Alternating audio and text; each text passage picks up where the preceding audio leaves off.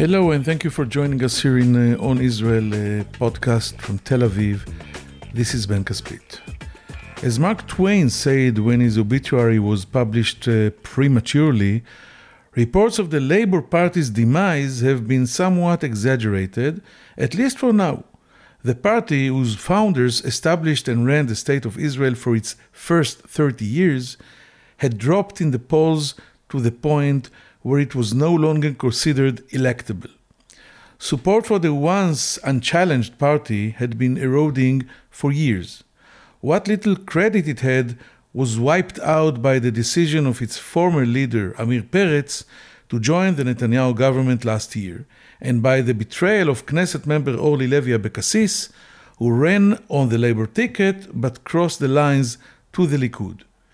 Against all odds, with fresh new parties popping up uh, all over the place, the old lady of Israeli politics was suddenly back, revived by feminist maverick named Merav Michaeli.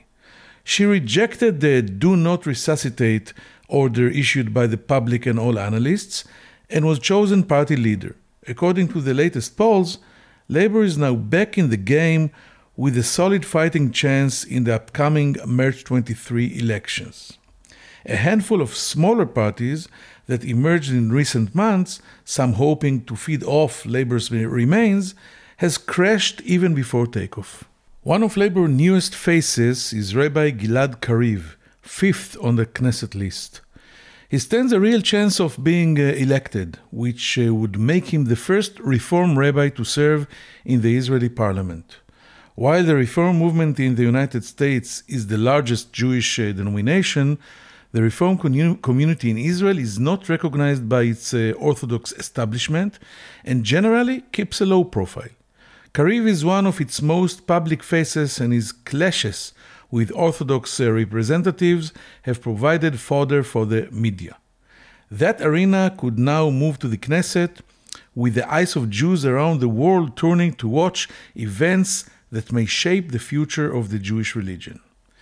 Kariv is an Israeli born lawyer, and along with, with his rabbinical work, he has served as an articulate social and political activist. We will talk with him about labor's prospects, about his plans if he, if he elected, about the incredibly complex intermingling of religion and state in Israel, and about the deep crisis triggered by the coronavirus epidemic with a large ultra Orthodox community that refused to play by the rules and expose its true status as a state within a state. Rabbi Kariv will join us right after this short break. If you're listening to this podcast, you obviously care about the Middle East. And if you do, you should probably be reading Al Monitor. Al Monitor is a global newsroom headquartered in Washington, D.C., with a network of over 160 contributors around the world. Al Monitor offers first class reporting and analysis from a range of perspectives and an approach that represents the highest journalistic standards, as well as an award winning commitment to press freedom and independence. If you haven't done so already, visit us at al-monitor.com, check out our articles, and sign up for our free newsletters. There's a lot to choose from, including the Week in Review, an essay that offers unusual insights and forecasts into the region based upon Al Monitor's outstanding reporting. And if you haven't done so, please subscribe to our El Monitor podcast on your favorite podcast platform on Israel with Ben Caspit and on the Middle East with me, Andrew Parasiliti.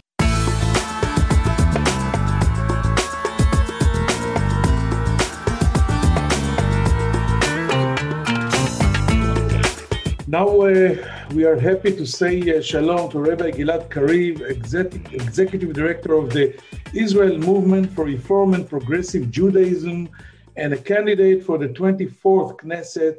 Thanks for joining our uh, On Israel podcast, Rabbi Kariv. Shalom, Gilad. Shalom. Thank you for inviting me. Okay, let's start with the, you know, the I think the obvious question. Uh, I follow you uh, for a long time now and when Labor was at the, at the, the top of its game, you ran in uh, party primaries, but never came in high enough to get into the Knesset. Ironically, could that change now that the party has almost uh, been written off? Yeah. So uh, you are right. It's not. Uh, it's not my uh, first uh, primaries and not my first attempt to be elected to the Knesset through the Labour Party. The truth must be said that in my recent uh, campaigns, I I succeeded to gain a lot of support, but, but because of the structure or the traditional structure of the Labour Party, I was pushed back in order to enable representatives of different sectors, like, like the kibbutzim movement, to be in the um, to be in the in the list in uh, more realistic uh, in more realistic slots. Uh, this time, uh, because the the party is working hard to to save itself and to, to maintain its political strength, the structure of the list was, uh, was changed. And in a way, I think that uh, I succeeded to realize uh, this time my uh, actual political strength in the party because the party knew it has to renew its, its list you could uh, make history by uh, becoming a Reform Jewry's first Knesset uh, rabbi representative. Are you concerned about, uh, for example, the clashes that are likely uh, to, to happen with the 15 or 16 Knesset members of the ultra Orthodox parties?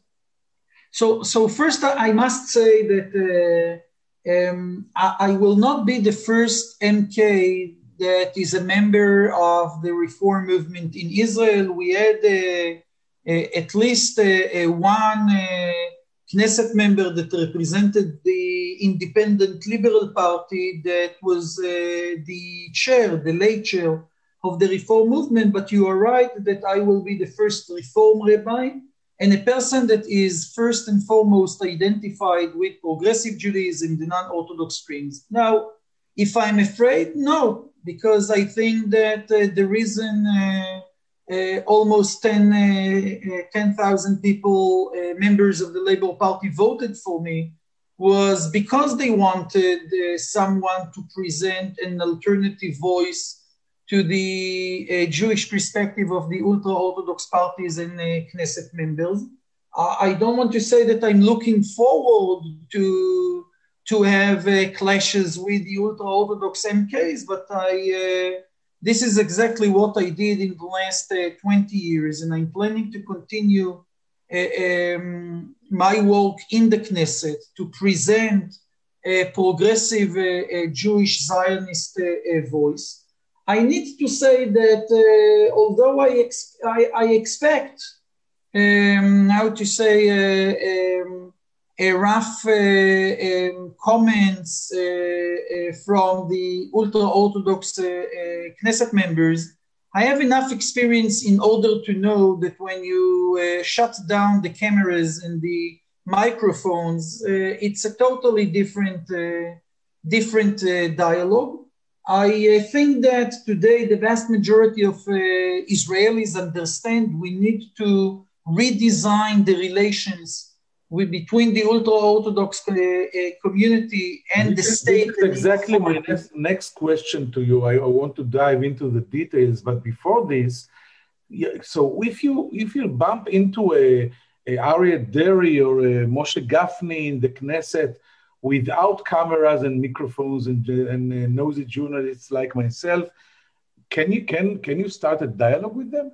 And intimate so, so let's start by saying uh, what is of course obvious because this is part of my uh, religious and civil uh, political philosophy. We i uh, didn't boycott uh, any stream of judaism including the ultra-orthodox community. It's the uh, political leaders of the ultra-orthodox community that publicly boycotting boycotting us. Now um, let's go back to the negotiations we had around the uh, Western Wall Agreement. That there was an ongoing dialogue with the leadership of the ultra Orthodox uh, parties. They were part of the agreement. Uh, Avichai Mandelblit, uh, uh, that back then was the secretary of the government, brought to them uh, the results of each and every negotiation meetings uh, meeting we, we meetings we had with the prime minister team Uh, 30 minutes before the Kotel agreement was approved uh, by the government, I received a call from the government secretary back then saying to me that Aryeh Deri wants us to change a specific word in the government resolution. The dialogue went into uh, this level of, uh, of details, unfortunately. And the government approved the, the decision and the resolution, and what, whatever happened uh, later, we all know they just uh, heard their base and their press I'm talking about the ultra orthodox, and they just regretted the whole thing. Yes, but, and and I need and I and I must say it's not only about the ultra orthodox politicians; it's also about the prime minister, because I think that the prime minister, uh, uh, Prime Minister Netanyahu, that was deeply involved in the negotiations, showed not for the first time and not for the last time that he doesn't know how to deal with. Uh, public or political uh, uh, pressure, and instead of understanding its role in uh, pushing the ultra orthodox leaders to be pragmatic, actually, by not standing firm with the agreement, he enabled this situation that the Haredi press or the more extreme forces in the ultra Orthodox community uh, uh, forced the ultra Orthodox politicians to climb on a very high tree. And this is, uh, for me, another sad example of how the current government and the current prime minister, instead of facing the extreme players in the political field in Israel, is actually backing the more extreme, more extreme forces and neglecting is a, a duty to protect the Israeli center. And I'm saying it because, in the end, we need to understand that the ability to build a new uh, uh, paradigm of relations between the ultra Orthodox community and the uh, um, Israeli state or the concept of Israeli statehood depends uh, uh, on the ability of the leaders of the Israeli government. And on the one hand, not yet, to uh.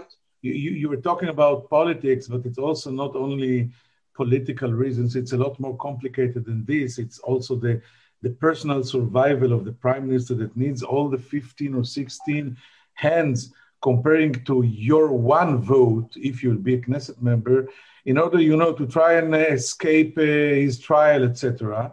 Mm-hmm. But I want, I want to ask you, how do you view the crisis of governance exposed by COVID 19, which highlighted the ultra Orthodox community's rejection of state authority and its consequences for the rest of society, as reflected in the extensive morbidity of their communities? Do you think a dialogue and compromise are possible? So, uh, with your permission, one, one comment in regard to the uh, Prime Minister, and then I'll go back to the ultra Orthodox community. You know, I, I fully agree with you that um, in recent years, uh, um, the interests of the Israeli society uh, as a whole are hijacked by the personal uh, interests of the Prime Minister as he, and his attempt to escape uh, the uh, uh, criminal bottom line of the legal procedures against him. Yet, I need to say, uh, and this is part of my experience with the Israeli government, that it's not only about uh, uh, his personal uh, escape from the legal procedures, is also, or this current crisis shows something that people that uh, are involved in the governance of the state of Israel know for a long time is a very bad manager. And, and there is a huge gap between the public image of Prime Minister Netanyahu and its actual abilities to lead uh, complicated uh, uh, situations. And in that regard, I think that what we see today uh, uh, during the pandemic is not only about his personal interests, it's also about uh, the basic failure of him as a political leader and as a manager of, uh, of the uh, Israeli executive branch. Now going back to the going back to the ultra-Orthodox community. look, I, I look at the signs uh, in these in the streets uh, of uh, different parties like Israel Beitenu, led by Avigdor Lieberman, who is uh, basing its entire campaign uh, on a, a, clear agenda against the ultra-Orthodox community. But I know uh, that um, basically this party is working together with the ultra-orthodox parties. I was uh, personally involved only two months ago in the political negotiations in the national institutions the world zionist organization the jewish national fund uh, uh, the jewish agency. And it is quite clear that right now the right wing is controlling those institutions because israel beitenu work together with shas this was the same story in the Jerusalem municipal elections. Instead of having a, a, a, more central mayor in Jerusalem, uh, Israel Beitenu and Shas elected together the current mayor. Now, why I'm saying that? Because I want to make a clear difference between campaigning against the ultra Orthodox community and having a strong uh, um, political and ideological uh, uh, philosophy that demands uh, the ultra Orthodox community to take the responsibility of statehood, but at the same time is not trying to incite against this community. And I think that in that regard, what we need is a, a strong leadership that understand the need to change the nature of relations with the ultra Orthodox community, understand it cannot be done through slogans, but at the same time, it cannot be done uh, also by enabling the political and rabbinical leadership of this community to ignore the responsibilities of being part of uh, a, modern a modern country. And I strongly believe that uh, identifying the right balance between carrots and sticks uh, uh, can work here. I think there is an internal desire of many ultra Orthodox Israelis to see this uh, uh, change. I strongly believe that if we think in a creative and smart way the things can be done. Uh, one good example is the fact that the government is totally neglecting its uh, legal duty to develop a, a, a, public school system for the Haredi community. Right now, the only sector in the Israeli society that doesn't have a, a public school system is the ultra Orthodox community because uh, the ultra Orthodox parties always demanded to have their own uh, educational system. But Rabbi uh, uh, it looks like a clash of civilization. You know very well the, the, how complicated are the issues if we're talking about religion and state, if we're talking about uh, the, the, the, the, Orthodox community rejection of uh, compulsory military service, a low job market participation, and many politicians in the past who tried uh, uh, to, uh, to, to get them to toe the line have, have failed. What do you see as your greatest challenge as a lawmaker? Will you challenge the monopoly of the Orthodox on such issues as conversion and their attitude toward the reform and conservative uh, congregations in the United States? Look, it is clear. It is clear that aside to redesign the relations with the ultra Orthodox communities, and I agree with you, it's a very sensitive and complicated task, but I think it can be done step by step. Another uh, clear uh, or strategic issue that uh, I want to deal with is the issue of promoting religious pluralism in Israel, uh, Jewish diversity, and freedom of religion and conscience. And here I think it's important to understand that there is a market failure in the Israeli democracy because it is quite clear that there is a strong majority among, the Isra- among all Israelis to have, for example, civil marriage and divorce track. It is quite clear that most Israelis support uh, having public transportation Shabbat. It is quite clear that the vast majority of Israelis uh, uh, don't want to have a monopoly of the Orthodox chief rabbinate over the issue of kashrut. And this is, I think, the only political arena in which we see this uh, market failure that the Israeli majority cannot realize its, uh, its uh, desire. And I think there is today an opportunity to identify uh, the few strategic uh, things that must be done in this uh, arena. I'm not saying it will be easy, but I think that we might have a strategic opportunity to push some kind of civil marriage uh, uh, track in, uh, in Israel. We have an opportunity, together with many municipal leaders in Israel, mayors and, and, and municipal politicians, to bring some solutions to the issue of Shabbat uh, uh, in the public Israeli sphere, including public uh, transportation.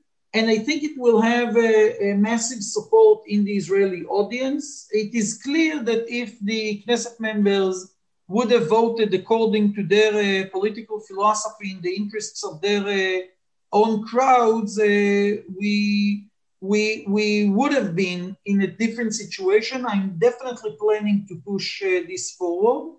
You mentioned the relations with the North American Jewish community or uh, with world Jewry as all definitely Prime Minister Netanyahu uh, betrayed its uh, Zionist duty to cultivate uh, strong relations with all Jewish streams. I'm using rough words, but I think this is exactly what happened in recent years. Part of his strange and unwise uh, uh, alliance with the most extreme right wing uh, Christian forces in the US, with the evangelists was actually to push back the progressive Jewish community, which is the vast majority of uh, uh, North American uh, North American Jewry. And here I think that uh, the next government, and I hope Prime Minister Netanyahu will not lead it, will have to invest a lot in um, re, again rebuilding the trust between a, a Jewish diaspora and the state of uh, Israel I need to say that today uh, it has also an effect on the relations of uh, the Israeli government with the American administration. And I think we don't need to explore in depth the challenge that right now we have with the administration in uh, Washington, D.C., which is by far, if I can say, the most Jewish administration uh, we ever had in, in, in D.C it is clear that the current uh, that our uh, current prime minister is not the right person to rebuild the trust with uh, with uh, uh, DC, and it has.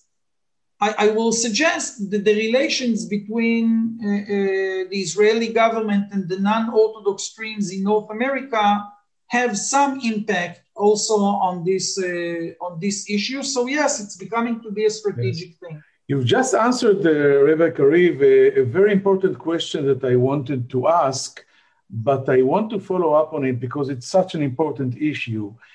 I heard personally from many Israeli diplomats in North America that Prime Minister Netanyahu has actually written off the American uh, Reform and Conservative Judaism, although they still exist in his words, they are now moving on a plateau and right ahead waits for them. Uh, uh, you know, the the I think they're going to fall and disappear because of the of the uh, intermarriage that is uh, the rate between uh, Jews and non-Jews that is sky high among Reform and Conservative Jews. So he prefers to to count on the Orthodox and the Christian evangelists. And I wanted to ask, how do you feel about it? So let me first reply as a, a leader of uh, uh, the reform movement in Israel and around the world. You know, uh, uh for uh, 250 years, um, leaders of other Jewish communities suggest that we are about to disappear in one generation, and meanwhile, we became to be the largest uh, Jewish denomination in, in Jewish life today. I'm not suggesting as a reform rabbi that uh, we don't have a challenge of Jewish continuity, but I know the uh, numbers. And this uh, uh challenge belongs to all Jewish communities around the world, including those that uh, enjoy, if we can say, uh, Orthodox dominance. Um, we strongly believe that we need to work very hard in order to secure the Jewish future. And we strongly believe that the only relevant answer is to adopt an inclusive approach.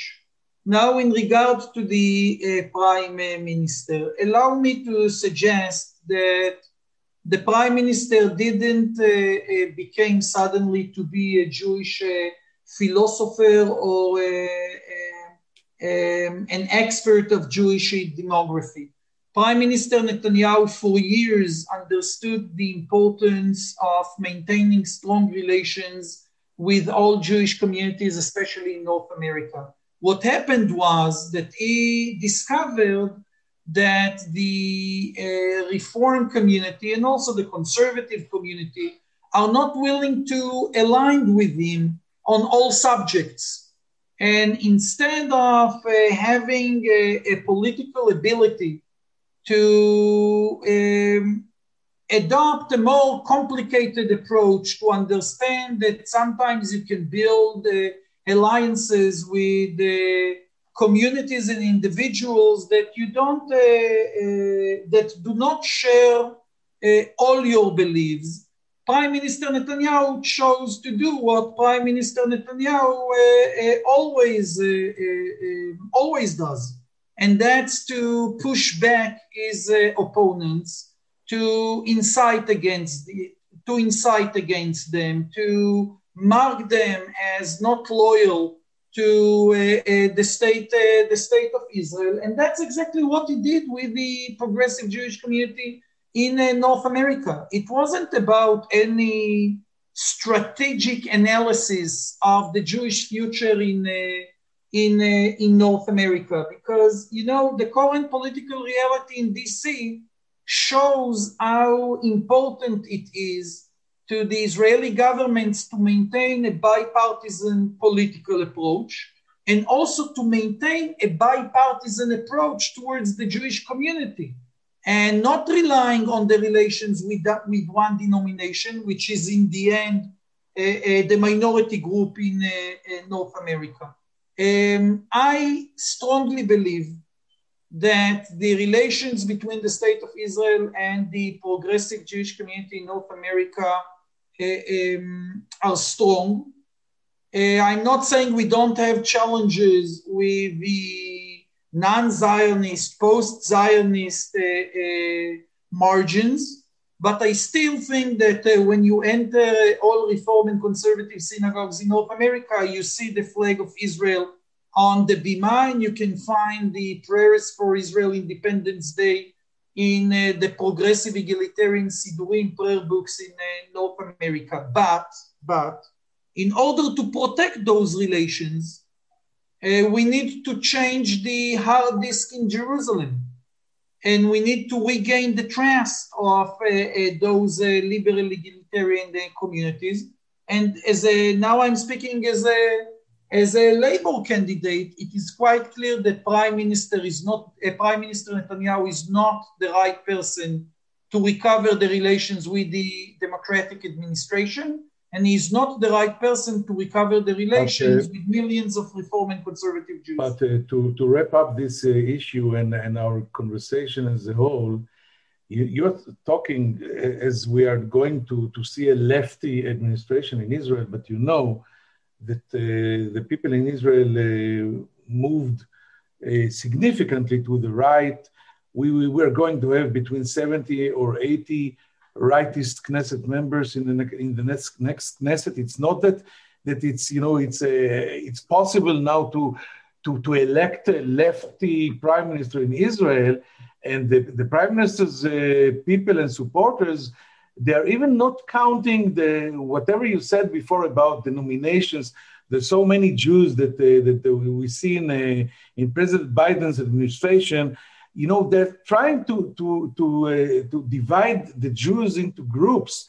there are good Jews and bad Jews, and th- those Jews you're talking about are post-Zionists and leftist, and they're not from our own. And this yeah. is, so, in my opinion, very dangerous. Look, first of all, I think, and you know it uh, more than I, if we check the political biography and the records of the um, American Jews who are involved today in the administration, the vast majority of them are uh, devoted Jews uh, and real lovers of, uh, of Israel. Um, um, including, you know, I, including I, Biden, by the way, is not Jew, but he, but he defined himself as a Zionist. Of course, look, the number of Passover uh, seders that will be held in uh, houses of cabinet members and in the White House is unprecedented. Uh, is unprecedented.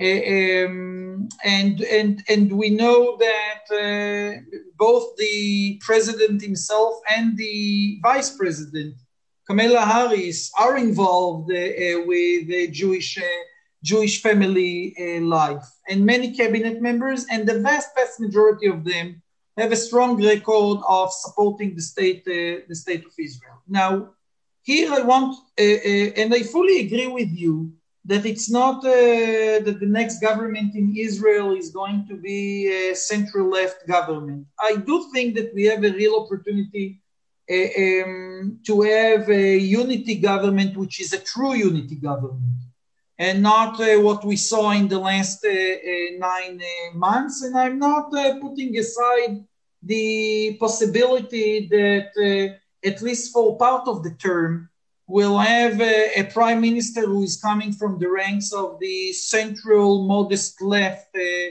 circle in Israel. But going back to what you said, there is a huge difference between the political attitude of people like uh, Gideon Sa'ar and even Naftali Bennett towards the issue of Jewish diversity uh, when you compare it to the attitude of Prime Minister Netanyahu.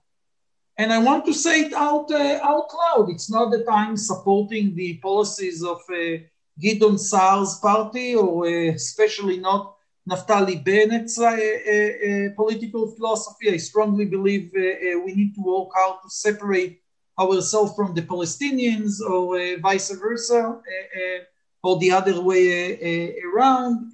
but um, Take, for example, the uh, future Knesset member Dani Dayan, that was a, former uh, consul general in New York.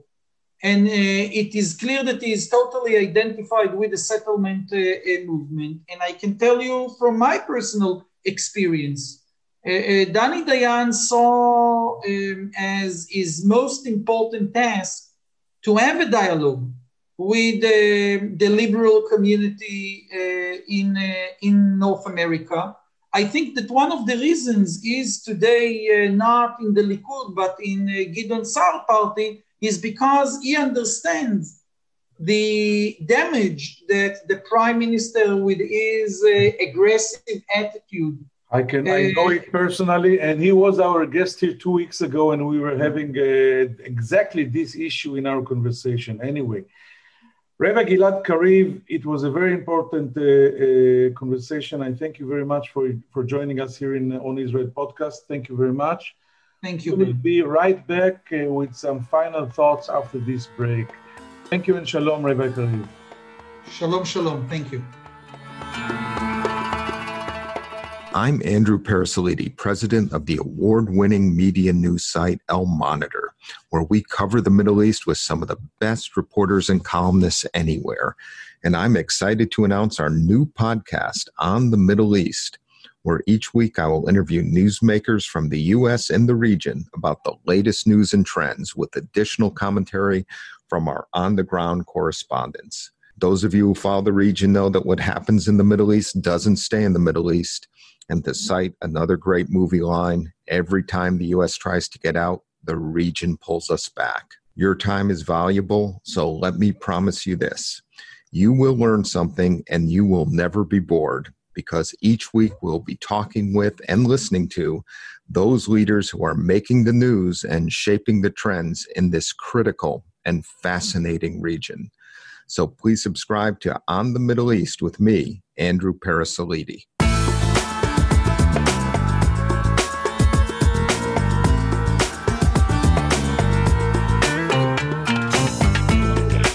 Thank you for staying with us. Rabbi Gilad Kariv will probably be the first Reform rabbi in the Israeli parliament. He's excited, he's proud, and he's looking forward to the conflicts and clashes that he will probably face with 15 to 16 ultra-orthodox Knesset members. It will be very interesting. The interesting part of the of the talk was when we reached the very complicated and maybe disastrous relationship between Prime Minister Netanyahu and parts of the Israeli right and the progressive Jews in the United States of America. Rabbi Kariv denied the, the allegations or the, the, the prophecy that uh, the Reform and conservative Jews in uh, the United States are going to vanish. He's saying that for 25, I'm sorry, for 250 years, leaders of uh, Jewish communities all around were uh, saying that this Jewry in the United States is about to disappear. But in the meanwhile, he says, we became the largest Jewish community uh, and the largest power in Jewish life in America. We face a challenge, he admits, because of the very high rate of intermarriage between Jews and non Jews, but this challenge uh, is being faced by all the Jewish communities around the world, not only in the United States, including Jewish community with a very a, a Orthodox uh, dominance. So it's not only ours, our story in the United States of America, and I'm a Reform rabbi. I know the numbers. We are, we are dealing with it, and I'm optimistic. About Prime Minister Netanyahu, he was a lot less optimistic. He used very harsh words. He said that uh, PM Netanyahu betrayed the, the American Jews. Instead of uh, trying to, to bridge the gap, the political gap, and find a, a, common formula in order to maintain the, the partnership between Israel and the American Jews, he just wrote them off the map. He is inciting against them, he marks them as not loyal to the state of Israel, and it's a very, very bad and harsh mistake. Uh, uh, to Rabbi Kariv's words, he says that uh, Prime Minister Netanyahu is a leader of the past. He is not the right man to heal the wound between uh, uh, Israeli Jews and their brothers and sisters in the United States, and also not the right man to heal the wound between Israel and the Democratic Party. So he really expects the the uh, that Prime Minister Netanyahu will uh, be ousted uh, from his office after this election, although we still don't know if it's possible. I hope you enjoyed it. See you next Monday here in On Israel in Al Monitor. I'm Ben Caspit. Take care.